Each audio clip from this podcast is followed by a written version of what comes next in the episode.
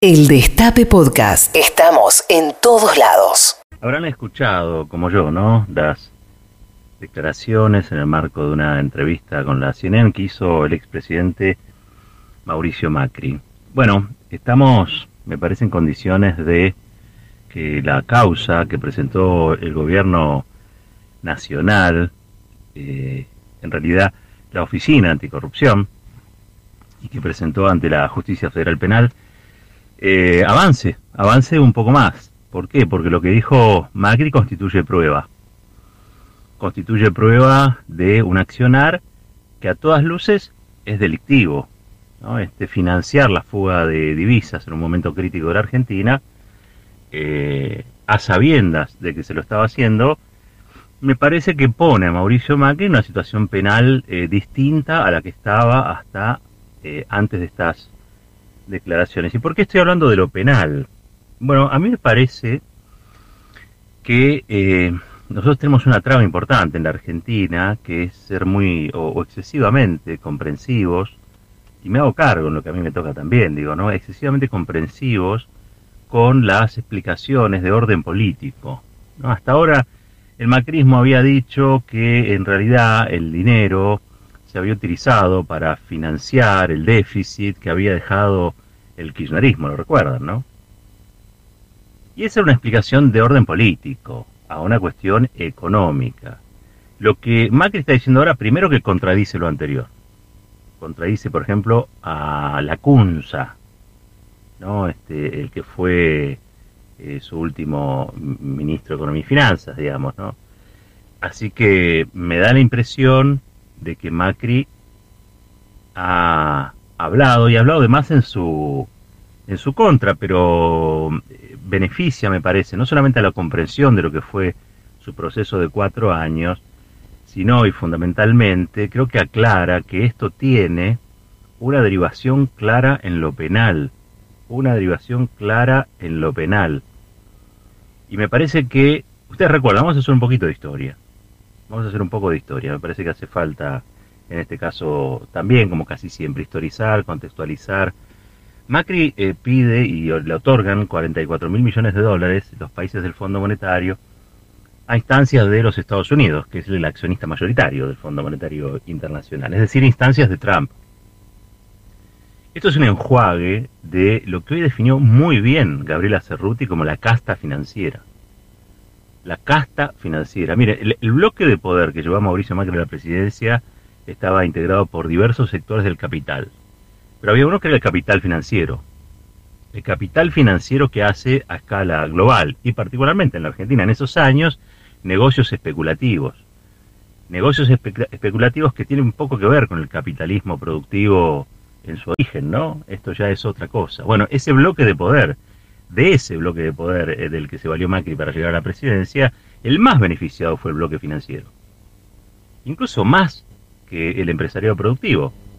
La posibilidad de la llegada al gobierno del Frente de Todos tuvo que ver mucho con eso, con las peleas que se dieron al interior de ese bloque de poder, donde por un lado estaban los exportadores de soja, por otro lado estaban los bancos, por otro lado estaban los fondos de inversión, por el otro lado estaban los empresarios que producen o fabrican cosas materiales, es decir, los que realmente eh, generan valor y generan producción, trabajo, riqueza, de todo ese conjunto de gente que apoyó a Mauricio Macri, eh, hay que decirlo, el, de Mauricio Macri fue una, una seocracia producto de que ese bloque de poder, aún en sus diferencias, decidieron unirse para desbancar a Cristina Fernández de Kirchner, o al Frente de Todo, en ese momento se llamaba Frente para la Victoria hicieron lo posible, lo imposible, para que este, no, pudiera reelegir el Frente para, la Victoria ya en el 2015.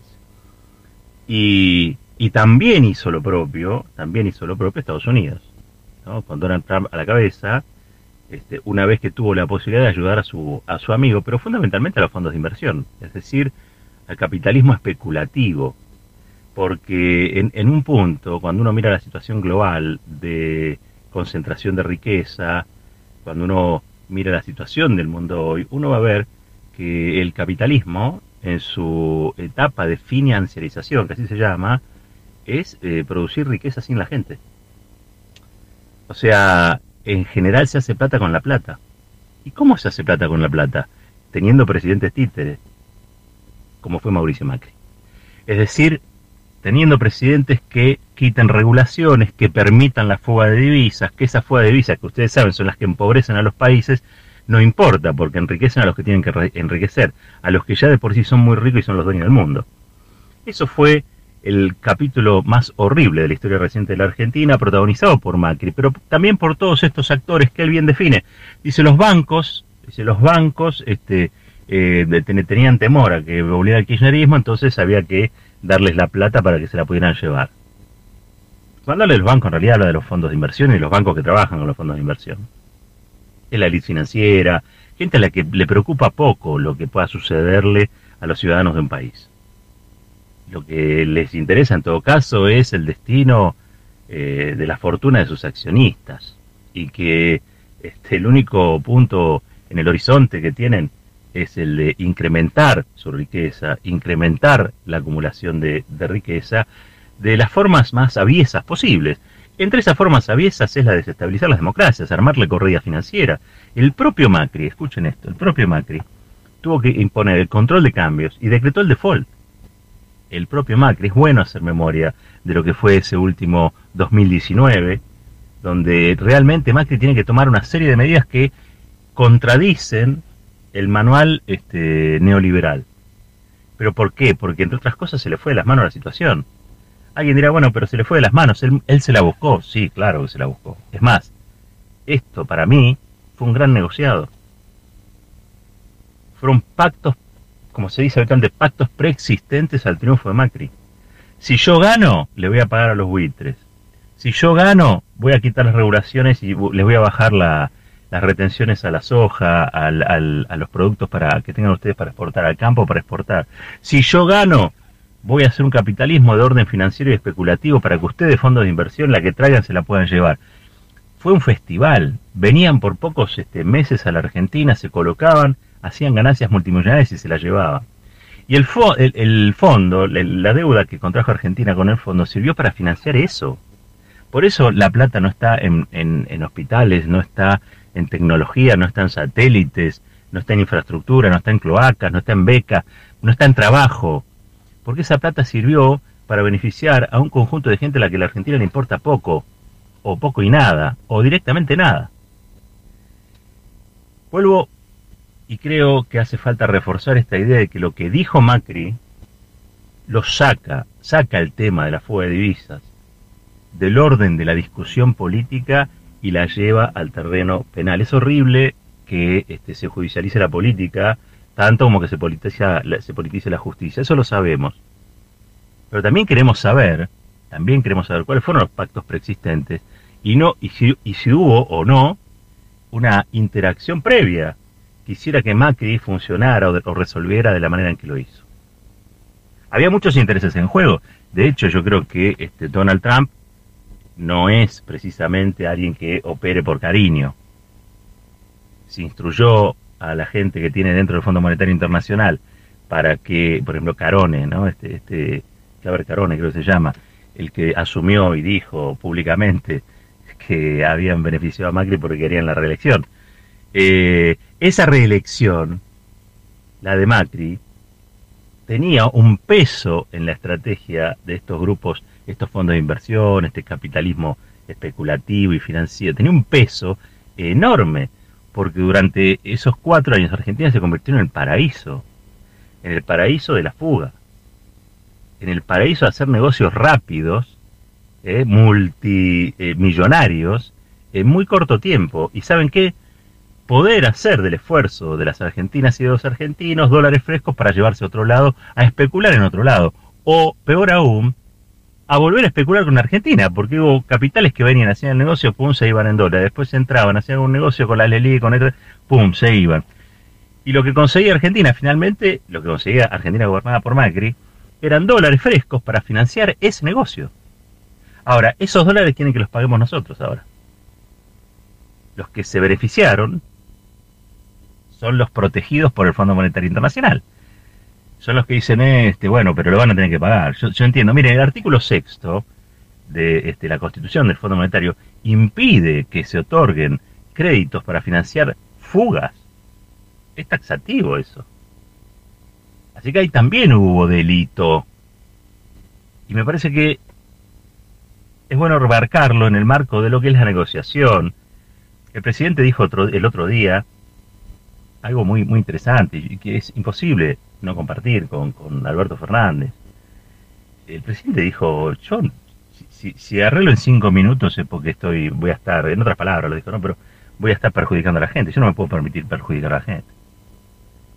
Es preferible eh, un acuerdo eh, en un mayor largo plazo, en un, en un mayor plazo, digo, este, en el largo plazo, y no un acuerdo corto que sea más conveniente para el organismo de crédito que para los ciudadanos y las ciudadanas de, la Argentina.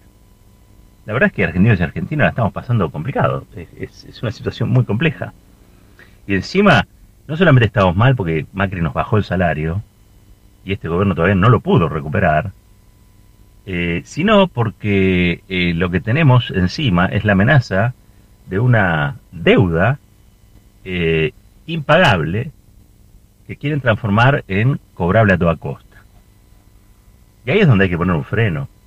Hay que poner un freno. Yo lo veo a Guzmán, la verdad es que creo que las movilizaciones, las expresiones, las manifestaciones que plantean que primero está la gente, que primero hay que crecer, este, que los muertos no pagan sus deudas, digamos, este, este nestorismo alrededor de la duda, yo lo celebro, yo lo, festejo, lo aplaudo. Porque a mí me parece que Guzmán estaba muy solo en esto, sinceramente. Y que cuando uno está solo en circunstancias como esta, eh, bueno, la verdad es que se pone complicado. ¿Por qué se pone complicado? Bueno, entre otras cosas, porque hay un síndrome. El síndrome del palacio, el síndrome de, la aerolínea, del vuelo en, preferencial, este, del auto que te está esperando cuando llegás. Entonces vos te vas despegando. Eh, y esto no, no, no quiero decir que Guzmán haya hecho esto. Digo, es un riesgo que corren todos, se llame Guzmán, se llame Pérez o se llame este, García.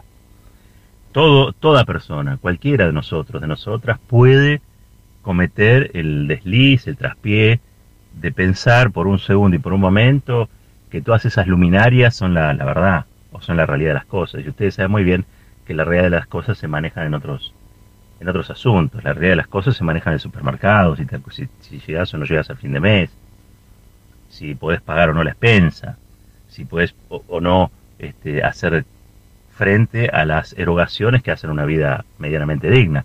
Esa es la realidad.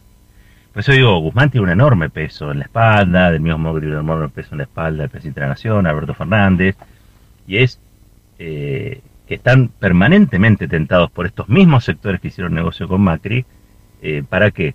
Para que cedan, para que el negocio y el, negocio criminal se termine de consumar. Y es que esta deuda la terminen pagando aquellos que no se beneficiaron de la deuda.